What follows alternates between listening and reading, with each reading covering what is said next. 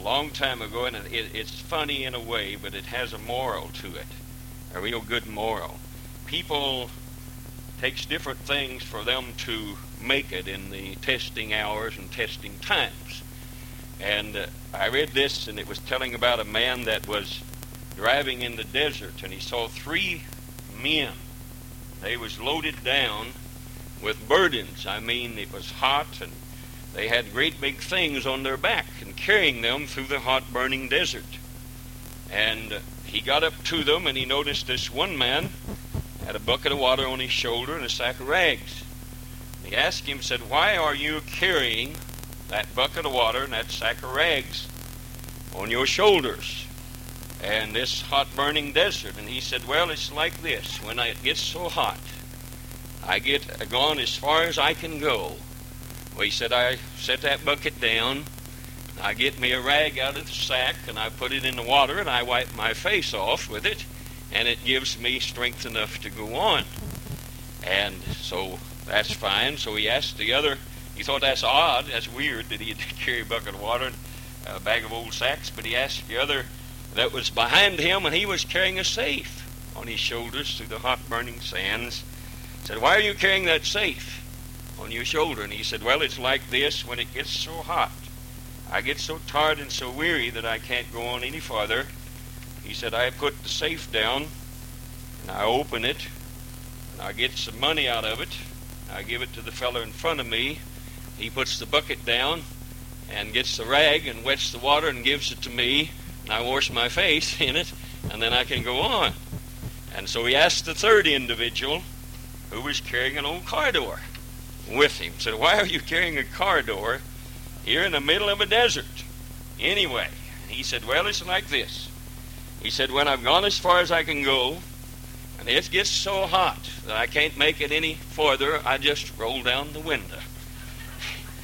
And there's a moral to that, simply of this, that whatever's in the mind of man, what he feels like is good for him in the midst of his troubles and in the midst of his trials, or then that's what he does, a little to the extreme maybe, but if he could roll that window down and keep cool, it's all right with me, I don't care, or get some money out of the safe or whatever, but a little extreme. But it lets us know that in some areas it's actually what's in our mind that is needed in our life to see us through our dark days and dark hours.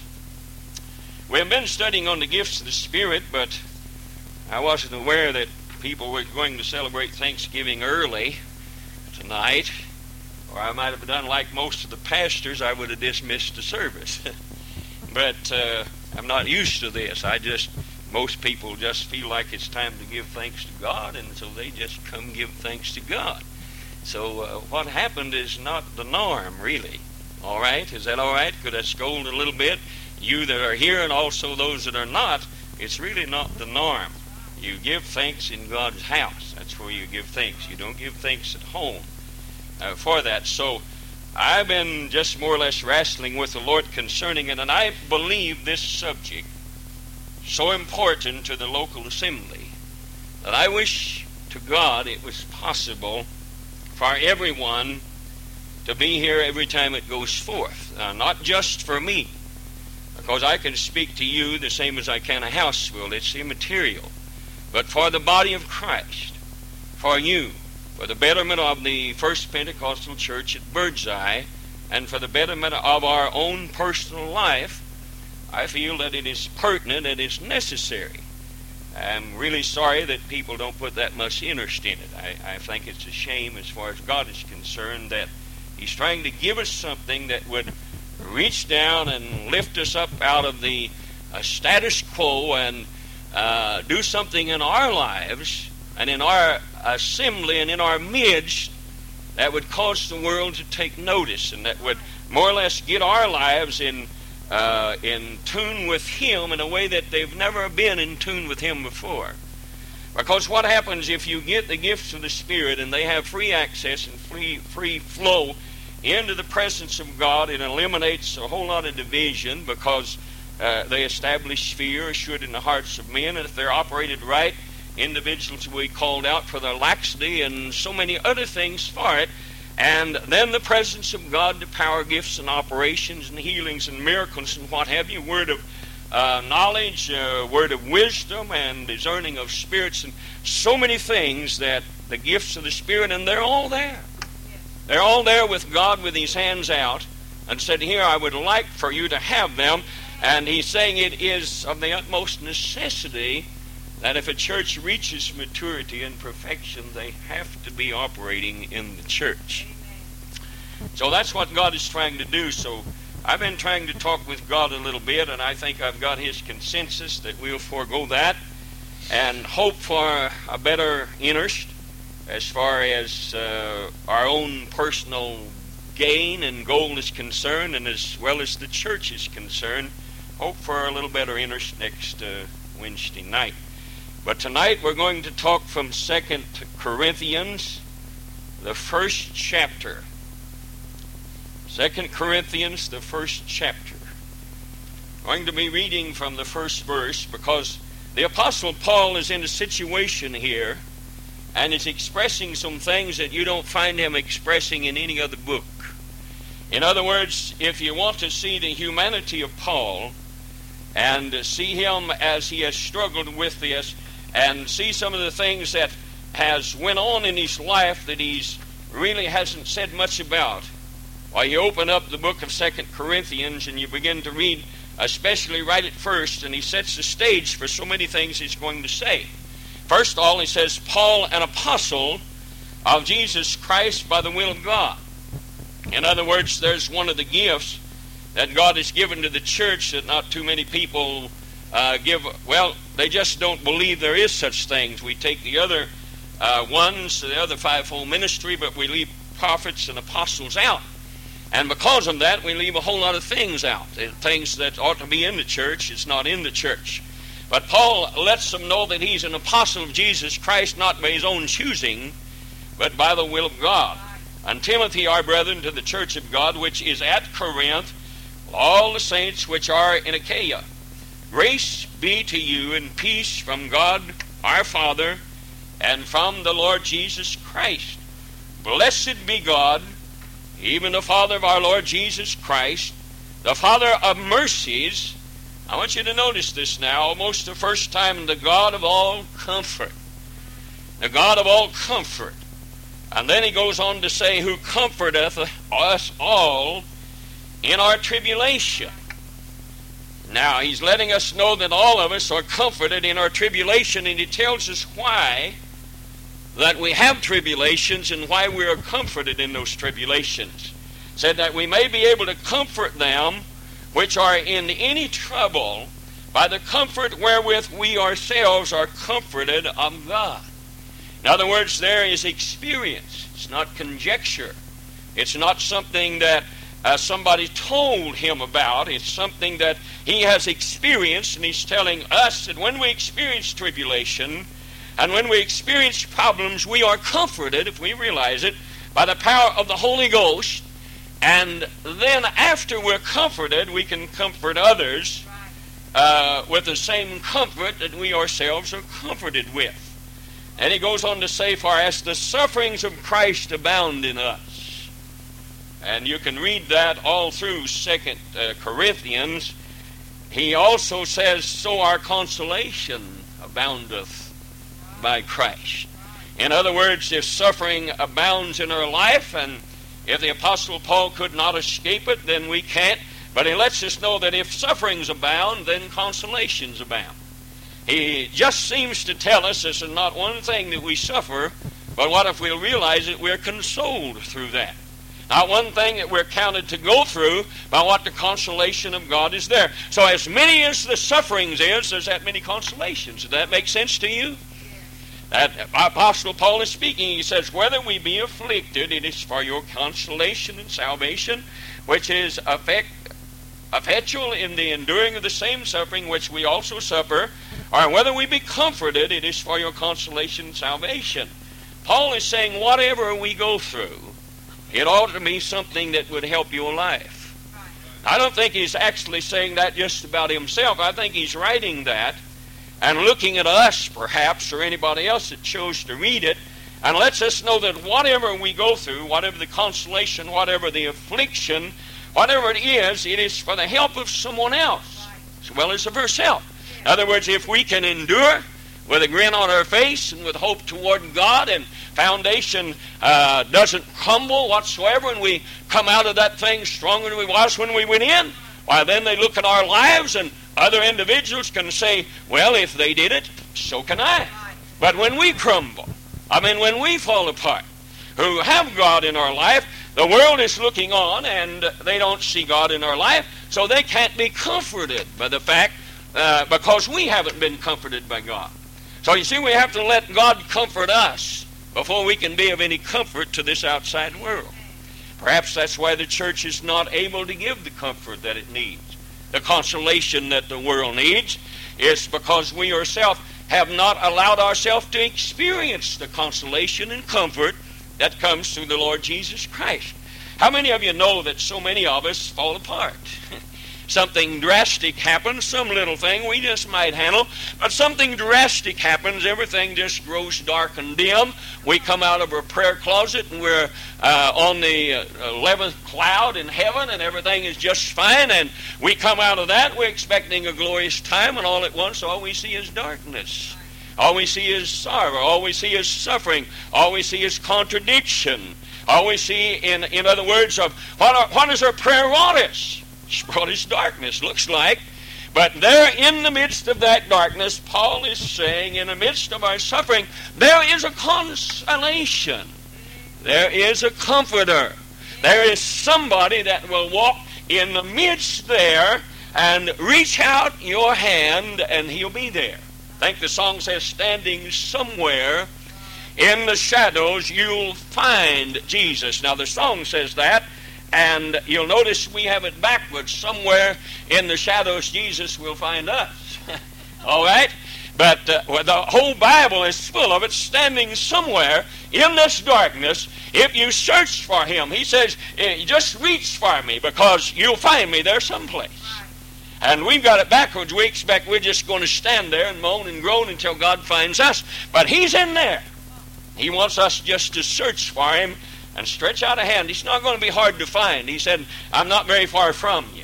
I like that. Seems like he's a million miles away from us, but he says, I'm just not very far from you at all. In fact, the message is, I'm so close that all you got to do is stretch forth a hand, and I'm there. But you got to believe he's there. Amen. Sometimes we want something so tangible. Well, tangibility is not faith. All right? But he tells us that, and then he says, our hope of you is steadfast. Yes. I like that. Knowing that as you are partakers of the suffering, in other words, these individuals as well as Paul was suffering.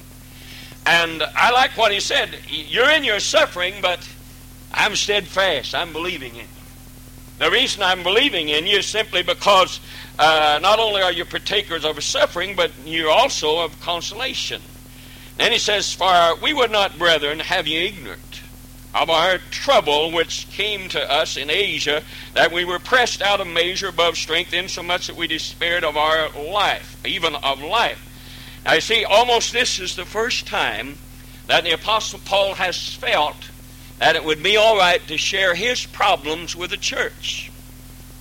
And I think he's giving a lesson to all of us, and I think perhaps he's giving a lesson to leadership and to ministers, and that it's all right for us to share our problems with the church. It's all right for us to admit our failures, and if somebody has done us in through the week, and somebody has mocked us or put us down through the week, or somebody has been unkind to us, somebody has tore us down, and somebody's tried to destroy us, the Apostle Paul is saying, maybe you need to share those things with somebody that you have confidence in. To realize that if they know what's going on. See, every time you present your whole life as peaches and cream. I met people and I say, how are you? Oh, I'm just fine today. And you know, way down deep inside, they're not fine. What they're doing is lying to you and lying to themselves. And I had a minister friend of mine. He's still that way.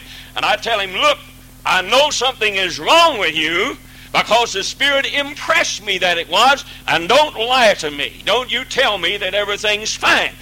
I want to establish such a rapport with you that you can tell me what your problem is. Not going to go any farther. I think the Apostle Paul is telling this church that in spite of what I wrote to you in 1 Corinthians and the things that I had to get rough on you about spiritual gifts and meats and saints forbidden to go to war with one another, and he called them carnal in some states. In spite of all of this, he said, you have responded.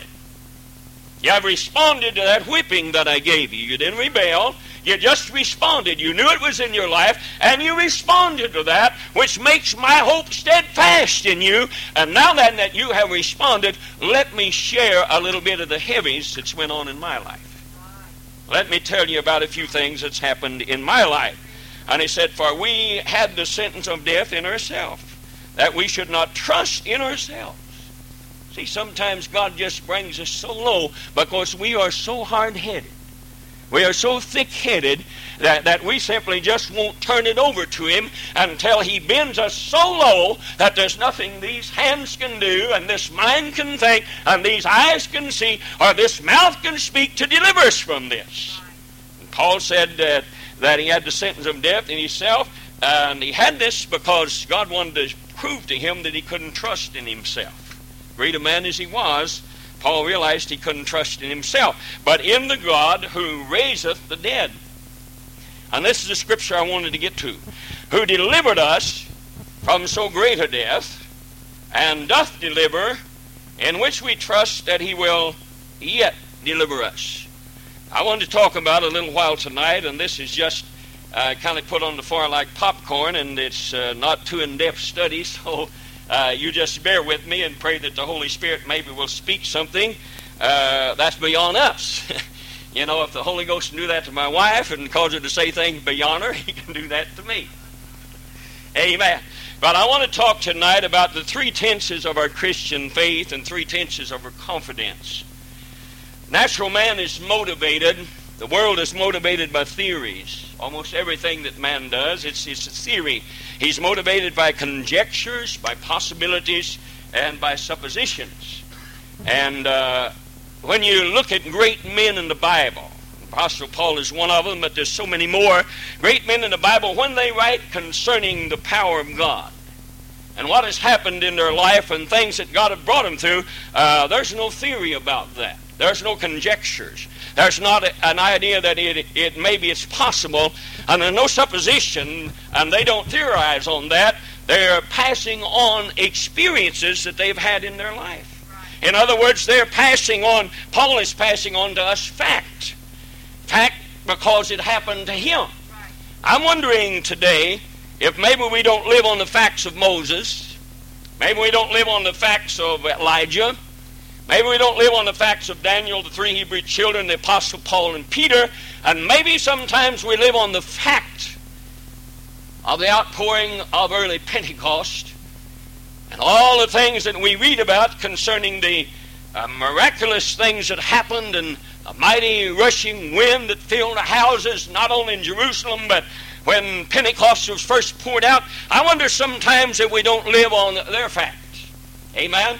And I'm wondering sometimes if God is not wanting the present-day church to press in and get something and experience something so they can pass it on as fact. So that when we look back over past experiences, we can say, that's a fact. That happened to me. And we can look back, and Paul leaves us a great history. Elijah, well, let's look at Moses, a great history there. There's no conjectures as far as Moses is concerned. He heard what God had to say, and he took the responsibility after much coercion from God, and he took the responsibility. And when he relates what happened coming out of Egypt, and when he relates what happened at the Red Sea, and when he relates what happened at the bitter waters of Marah, and when he relates all of the things that happened during the journeys and wonders in the wilderness, he is relating things that he experienced and saw with his very eyes. And he writes it down, and the scriptures tell us that we learn from that. But not only do we learn from that, when we realize that if they had those things, we need them also. And you can look at the Hebrew children. When we read about them, they're testifying about a fact that man can go into a furnace that's heated 7 times hotter than naturally heated, and they're testifying to the fact that you can go in there and you can come out without even the smell of smoke on you, and to the fact that the third man will always be in the fire. They're testifying to a fact. Now then, Paul is trying to say, well, you're not going to probably, at least not for a while yet, be put into a fiery furnace naturally. But so many of us have been thrown into our fiery furnaces spiritually. The Bible says, as though some strange thing has happened to you. In other words, Satan has come and he's grabbed you. You've been a good person. You've stood for God. And he's come and grabbed you, and he said, I'll just throw you in to this furnace, and here's the flames licking at us, and here's the darkness around about us, and here's everything that ought to destroy us. And God is wanting us to look around, because there's going to be a third man in our fire. Hallelujah. There's going to be somebody there. That third man, one of the goings forth of God in flesh before His coming, there's always going to be a third man in every fire that God puts us in. And we've got to realize that. Now, the 3 Hebrew children said, we don't know what's going to happen to us. And a lot of us, when we're in the fiery furnace, we really don't know for sure what's going to happen. But they did say it really doesn't matter, because we know one thing, we're steadfast. And we know one thing for sure, we're simply not going to bow down to you. In other words, we're not giving up on our experience. We're not giving up on our God. I realize it don't look so good for us now. I realize if you ask us where our God is, we couldn't really tell you as far as that's concerned, because there's no manifestation of His greatness and power. But they were saying we don't always need a manifestation to believe Him. Right. Amen? I think they want us to see the same thing. We don't always need a manifestation to know that God is there. They ought to be enough in this book to prove to us, and they ought to be enough in our past life to prove to us that He's there, and He's going to see us through. So you look at the Hebrew children, at Daniel, you can look at Elijah, and you can look at the Apostle Paul. Now, past tense, Paul said, who delivered us from so great a death? And that's past tense. And Paul looks back over the dangers. Paul looks back over the difficulties that he's had, and he does this again and again and again. Somebody's always said, don't look back. Well, that means don't look any farther back than when your Christian experience began. Don't look back in the world, but you can look back over the times that God has been so gracious to you. You see, I've never got past my trip to Calvary, amen? I've never got beyond that. Almost every day sometimes I need to go back. I need to look at the time when this old boy's whole life was before him. There wasn't anything left, and mankind didn't care, and I didn't care much, but Jesus cared. I have to look back over that time when by myself God came into my life, and I knew He did, and sometimes that's about all I have to carry me through for a while. So I look back to that, and I look back over past times when He's raised me up and all of this, and that's past tense. He has delivered me. How many of you here God has delivered? Just lift your hand, wave a little bit. He has delivered me. He has delivered me. And that's fine, because He has. But the Apostle Paul goes on to say, and doth deliver. That's present. You see, now we've got a God that has, and we like that because we can experience that as a fact. It's not a conjecture. It's not a theory. We don't have to have it proved to us. We already know it. And so that is past, and that's a fact. But Paul said, now He still does deliver. Yes. Amen? In other words, all the deliverance is not way back yonder, way back then.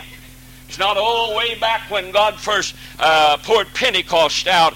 It's not way back in the upper room in the early church. It's not there. It's not back in the early days of Pentecost. It's not even back yesterday. It's present. It's today. It's right now. He's still the same God, isn't He? What does He say? I am the same yesterday, today, and forever. Amen. So if anybody changes, guess who does? Amen. It has to be us. And Paul said, now He doth deliver. And now you can read I'm not going to take time to do that, but he goes on the 11th chapter, 22nd, 28th verse, and he talks about the things that God had delivered him from, and, things that he had been through, and shipwrecks, and all of these things. And so he's not theorizing. He don't have conjectures. He's not supposing. This has happened to him already. And then he goes on to say that it is also a delivery. You see, Paul knew nothing of surrender. I like this man's life. And you ought to read him. You ought to follow after him, because he knew nothing of surrender, and he knew nothing of second best.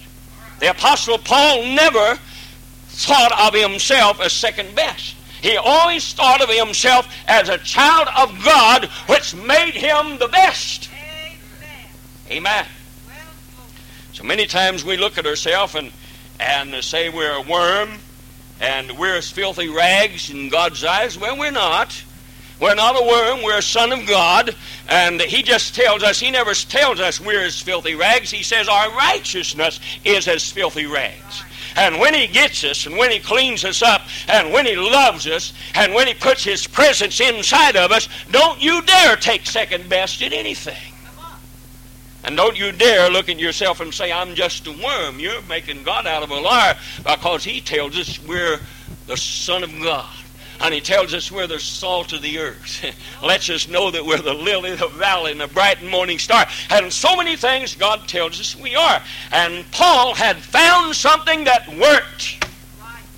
I like that. Have you ever saw people that when they find something that works, they want to try to do it better? Amen? And they just ruin the whole thing. See, that's humanity. They're never satisfied. Now, if something doesn't work, and we've tried to say this so often, if something doesn't work, let's not be too proud to discard it and try something else. Right. The only person that has never failed or made a mess out of things is the individual's never done anything. Right. And that's why so many churches are just churches. Amen? Because we just don't aim to try anything. Everything we've tried thus far hasn't really worked to the success that it should. Now, we have to admit that, don't we? That God is looking for something greater than we have presented to him. Okay, if it hasn't worked, what's wrong with looking around and trying to find something that will? I'll tell you what will. A better prayer life, more fasting, more concern about God, and more concern about your fellow man, more concern about the house of God, and more concern about the world in general. Those will make things work that have never ceased to work. But Paul found something that would work, and he knew it because he tried it. He drew confidence, and I like this. He drew confidence from his past experiences. And we need to re-catch that note. And the church has lost too much of that. Amen? I'm not saying we can live back there. We shouldn't live back there. But there are times, and there are days, when we need to catch the fresh vision of what God has done. Should not be supposing. We should gather on the fact. I mean, don't look at something in somebody else's life. If you have never experienced a healing, don't look at somebody else's life, because they have. You look at something that has happened in your life. And you won't have to look any farther than the cross. I mean, if nothing else has happened to you since you went to Calvary, since you knelt at an old-fashioned altar of prayer, once you put your burdens to the Lord and you left them there, if nothing else has happened to you, you know there was a change happened in your life that day. And that's good for today too. But if you haven't had an experience in your life, draw from that. And it's nice to rejoice with experiences that's happened in other individuals' life. But what I'm trying to say is you can't live on that. That's theirs. And you can rejoice in it. But when you're destitute, when you're down and out, and when you need something to hold on to, an anchor of the soul, look at a fact that is a fact in your life. And get a hold of it. And hold on to it. That's something. In the early church, early days of church swept the world. I mean, it just exploded. Came out of the upper room and exploded. Not because of their tenets. not because of their doctrines, not because of their laws and bylaws, not because of the idiosyncrasies, not because of the isms and their schisms. That's not what made the church explode and encompass and pull in soul after soul. That's not what did it. It was their love for God and the joy that they had and things that they looked back on and realized that was there, and also at the present. Things that was happening to them and things they were making happen. You see, the church needs to make something happen. We can't just sit back and say, Spirit, do it. He won't. He's not going to jerk you out of your seat and run you down the aisle. He's not going to do that. There has to be some willingness on you to be responsive to Him. And that's what God is waiting on. No, He's not asking you to walk in the back of the pews. There's more important things to do than that. Amen? He's not asking you to do something stupid or silly. There's too many important things to do than that. But He is asking us to awaken to the realization that, hey, something actually has happened in my life. And use those happenings. And they preferred the noise abroad, the love of God. Now, if anybody had any reason, I don't know if I ought to say this or not. If anybody had any reason to sit down and look at the things that was not like God in the church and say there's just simply no use, it can't happen, the early church had as many problems in its infancy as we have now. Just as many. Yes. It had rebellious individuals. Yes. It had heretics. Yes. It had abuse and misuse of the gifts. Yes. And all of those things. And they could have sat down and zeroed in on those things and ripped their own body apart. But instead, they zeroed in on the marvelous things that God had done in their midst and done in their lives, and that church went on and exploded. Amen. They failed.